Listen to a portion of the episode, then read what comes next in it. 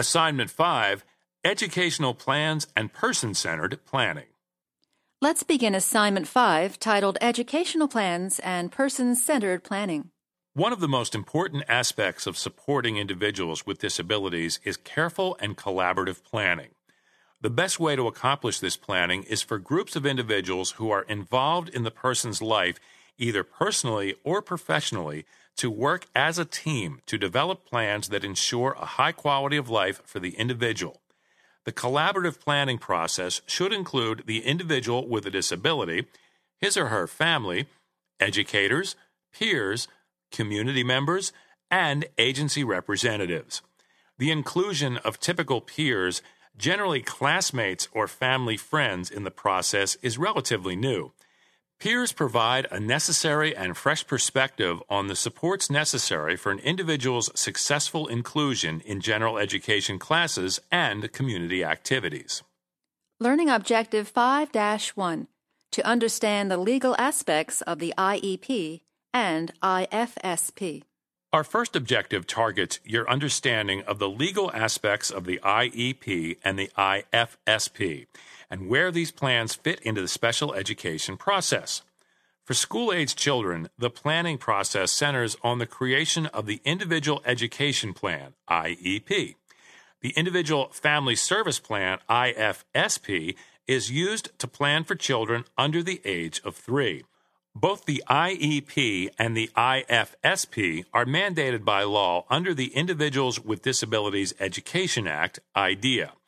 Both these documents are essentially contracts issued by the school district or agency in the case of young children, describing the educational plan, goals, supports, and services that will be provided to the student with disabilities. The purpose of both the IEP and IFSP is to ensure that a collaborative process exists to set goals, discuss and decide on strategies and supports, and choose meaningful and valid assessments that inform educators and families if the plan is successfully leading to goal attainment. The intent of these documents is to provide a forum for collaborative discussion and decision making, as well as to create a legal document that ensures a free, appropriate public education, FAPE, for each student with a disability. It is important for any professional who is trying to support the family or the individual to understand the key features of the IEP and IFSP.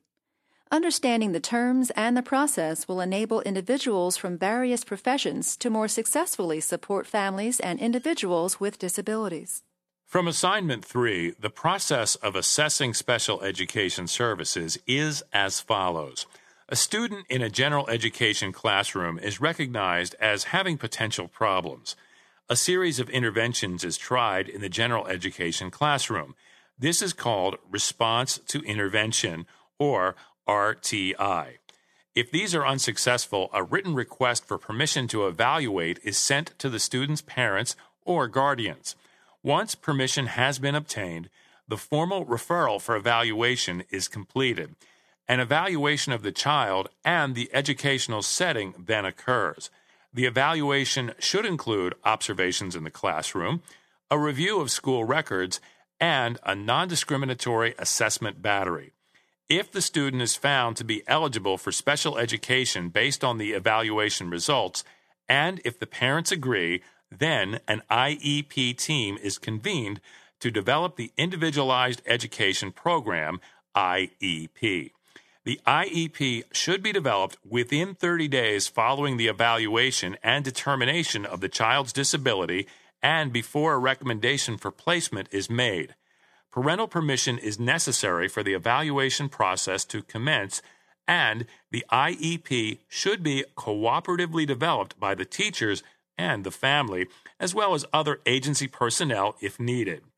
Once the plan is developed, services and supports can begin. The IEP or IFSP is evaluated either yearly or every three years, depending on the age of the individual and the severity of the disability. Learning Objective 5 2 to understand the elements of a meaningful IEP or IFSP. Our second objective focuses on understanding the elements of a meaningful IEP or IFSP. There are nine elements of a meaningful IEP current performance, goals, special education and related services, participation with regular students, participation in state and district wide assessments, dates, and places. Other elements include transition services, measurement of progress, and information about transferring rights to the person with a disability one year before the student reaches the age of majority. The current performance element includes a statement of the student's present levels of educational and functional performance. It also includes how the pupil's disability affects his or her involvement and progress in the general education curriculum and age appropriate activities. Annual goals are written so that progress can be measured toward the goals. All services and supports that will be provided to the student must be included in the section on special education and related services. This section may include instructional modifications, related services such as speech or occupational therapy, supplemental aids, and other supports that will enable the student's educational goals to be met. Also contained in the IEP is a written statement of the extent to which the student will not participate in the general education classroom. This is a recent change. Initially, the law required the IEP to contain a statement about the extent to which the student would participate in the general education classroom. This indicates a shift in expectations. The expectation now is that all students will participate for the majority of the school day. A meaningful IEP contains information about any modifications or changes to the state and district wide assessments in which the student will be participating. This includes extended time, breaks, having parts of the test read aloud, alternatives to responding, such as using a computer or reciting the answer to a scribe. If the child will be assessed using an alternative means or test, that must be noted as well. The projected dates for initiating services and the expected location, duration, and frequency of the selected services are also included in the IEP. For example, the IEP may state that speech therapy will occur twice a week for the next school year.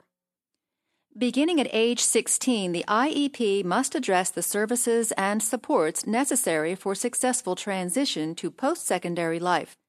Agencies involved in providing services must be listed. Transitions are challenging for most individuals with or without disabilities. Moving from preschool to kindergarten, from elementary school to middle school, and from middle school to high school often creates stress and challenges. Transitioning from high school to adult life, also known as post secondary life, is a major event in most young people's lives. Students with disabilities often need additional supports during times of transition, not unlike their typical peers, who also benefit from being supported by teachers, families, and peers during transitions. However, students with disabilities often require more intensive planning for transitions and support during the transition process than do typical youngsters. Another element of the IEP is a statement of how progress toward the annual goals will be measured and how progress or lack of progress will be communicated to parents or guardians.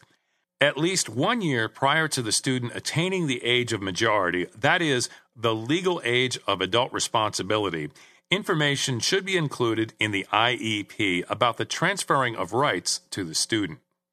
Learning Objective 5 4 Describe what person centered planning is, how it is used to support individuals with disabilities, and why it is important. In addition to the typical planning process for development of the IEP, some school districts and agencies are also incorporating the use of person centered planning models. Our next objective centers on understanding what person centered planning is and how it is used to support individuals with disabilities. Person centered planning is a collaborative model for assessment and planning that has grown in use and importance over the past two decades. Person centered planning is a process designed to facilitate developing and working toward a vision for the future of an individual with a disability. The goal is to keep the student or individual with disabilities at the center of the planning process by identifying what that individual and his or her family see as a desired future. Using a person centered planning model, the IEP team, including parents, educators, typical peers, members of the community, and the student, engage in a series of meetings to create a vision for the student's future. The process identifies strengths, interests, and areas of needed support, and who and what kinds of supports will be necessary. Person centered planning focuses on the long term, looking ahead 5, 10, or even 15 years. Identification of where a person might want to live, work, and what community based activities they may be interested in are important considerations as well. The YouTube videos listed in this assignment can demonstrate the planning model as well as real life examples of the process in use. Michael Smull, a researcher who has been using person centered planning for decades, provides an excellent five minute video introduction and an additional three minute video on making person centered planning mainstream. The McGill Action Planning System, MAPS, is one planning process that places a strong emphasis on ensuring that an individual with disabilities is integrally involved in the school community. Other person centered planning models are lifestyle planning and personal futures planning. Lifestyle planning and personal futures planning have been most frequently used with adults with disabilities and focus on the individual's presence and participation in home, work, and community settings. Each of these models provides a framework for discussion and planning that emphasizes imagining and identifying a vision for the person's future, followed by developing plans for support so that this vision can be realized.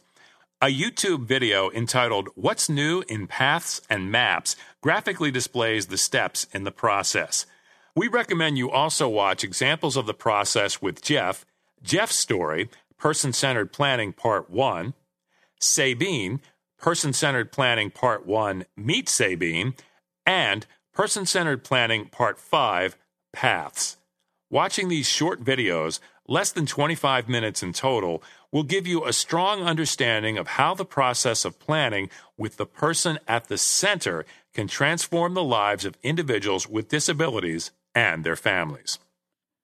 Learning Objective 5 3 Explain the importance and roles of teams in developing plans for individuals with disabilities. Earlier in this assignment, you heard about the role of teams in the planning and support process. We will now focus on the objective that addresses the importance and roles of teams in developing plans for individuals with disabilities. All person centered planning models are team based processes the IEP and IFSP planning meetings are also intended to be team based models of collaborative plan building.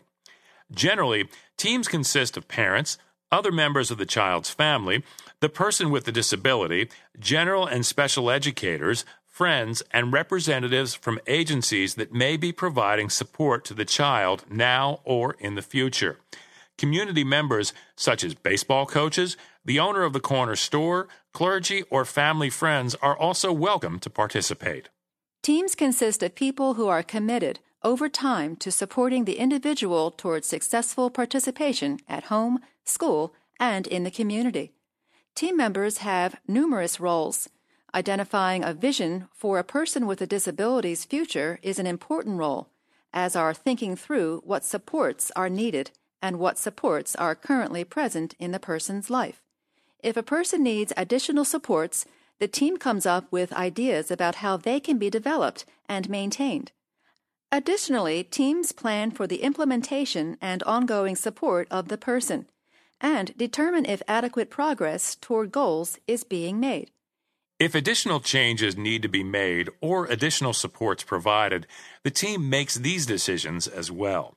In all, team members should think of their roles as supportive problem solvers, learning to work together as a team, valuing everyone's voice, celebrating success, supporting each other during challenges, and being committed to long term support and problem solving are critical aspects of the team's work.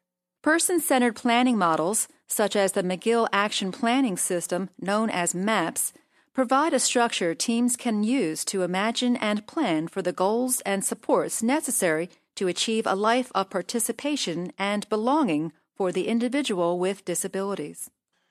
Learning Objective 5 5 Explain the underlying assumptions guiding the MAPS process. Our next objective focuses on your understanding of the four underlying assumptions guiding the MAPS process. These foundational assumptions are integration, individualization, teamwork and collaboration, and flexibility. Integration asserts that all individuals, including those with identified disabilities, should be educated and participate in typical school and community environments. Recognizing that each individual has unique abilities, interests, and needs is the basis for the assumption of individualization. Teamwork and collaboration are essential to effective planning and implementation of the supports needed to ensure a high quality of life for the individual. There is an assumption that the MAPS process will need revision because it will change over time. Being flexible in the approach and when revisiting the plan is necessary for the success of the team and of the individual receiving supports. Person centered planning systems use a series of questions to guide the process of vision, planning, and support.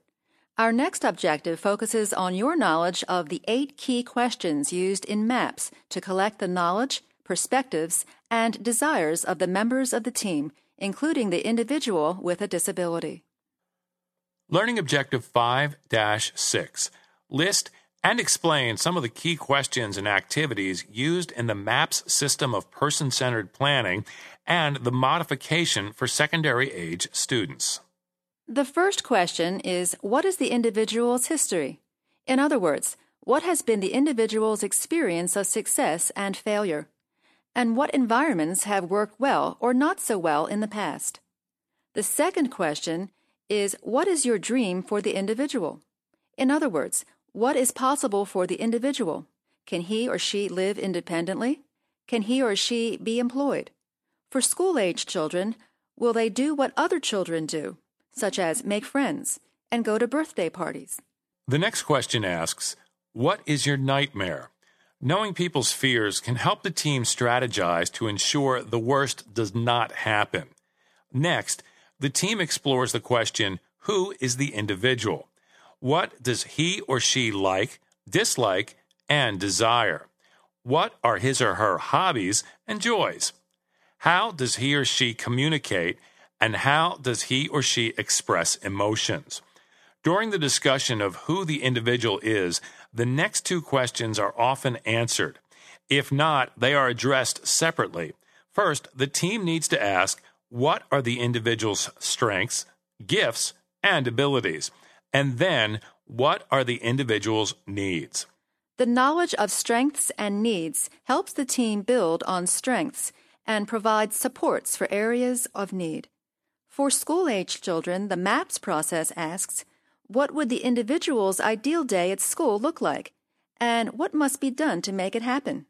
Finally, each member is asked by the facilitator to describe in one word the MAPS process.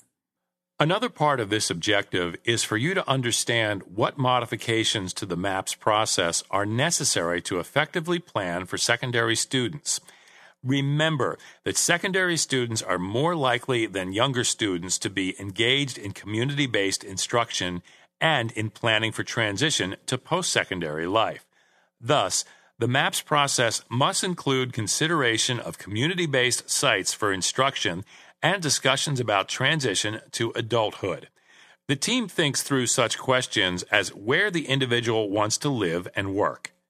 Supports necessary for independent or supported living and employment are central to the process. How to maintain active participation in peer relationships without the structure of school, and how to participate fully in community activities of interest are important modifications. Learning Objective 5 7 Understand how using a person centered planning model can impact families and individuals with disabilities. The collaborative, visionary, and supportive nature of the person centered planning process can often significantly change the way families and community members feel, understand and approach the support of and possibilities for individuals with disabilities. Our next objective targets your understanding of how using a person centered planning model can impact families and individuals with disabilities. Catherine's team described the MAPS experience using the following words fun, creative, exciting, radical, awesome, overwhelming, fantastic, joyful, great, helpful, enthusiastic, cooperative, enlightening, and hopeful. Maps in a word is an important part of the process because it helps people to convey how they experienced the MAPS process. While the words used to describe Catherine's MAPS process were very positive, there are times when team members express concerns or negative emotions related to the experience. How individuals experience the process is important information for the facilitator and for the team itself. We strongly recommend that you reread the case study of Catherine in the MAPS article and watch the YouTube video examples of Jeff and Sabine to observe how families and professionals experience the person centered planning process. In this assignment, you have learned about two critical planning processes for individuals with disabilities the IEP process and person centered planning. Learning Objective 5 8 Describe how MAPS and IEPs are related. Our final objective of this lesson addresses how the MAPS process complements the IEP process. MAPS and other person centered planning models support the development of the IEP by providing a structure to develop a clearer sense of a vision for the individual with disabilities and his or her future. The process also fosters a greater sense of teamwork than typical IEP processes and can help everyone become energized and optimistic about the possibilities for the student's future. Additionally, engaging in the person centered process develops team skills that will serve the IEP team well as they do the work of developing and modifying educational plans. Additionally, the MAPS process can help the IEP team to identify environments and activities that are priorities for participation for the person with the disability. Once the priority activities and environments are identified, planning for success and the supports necessary for success is easier and more efficient. This completes our review of this assignment.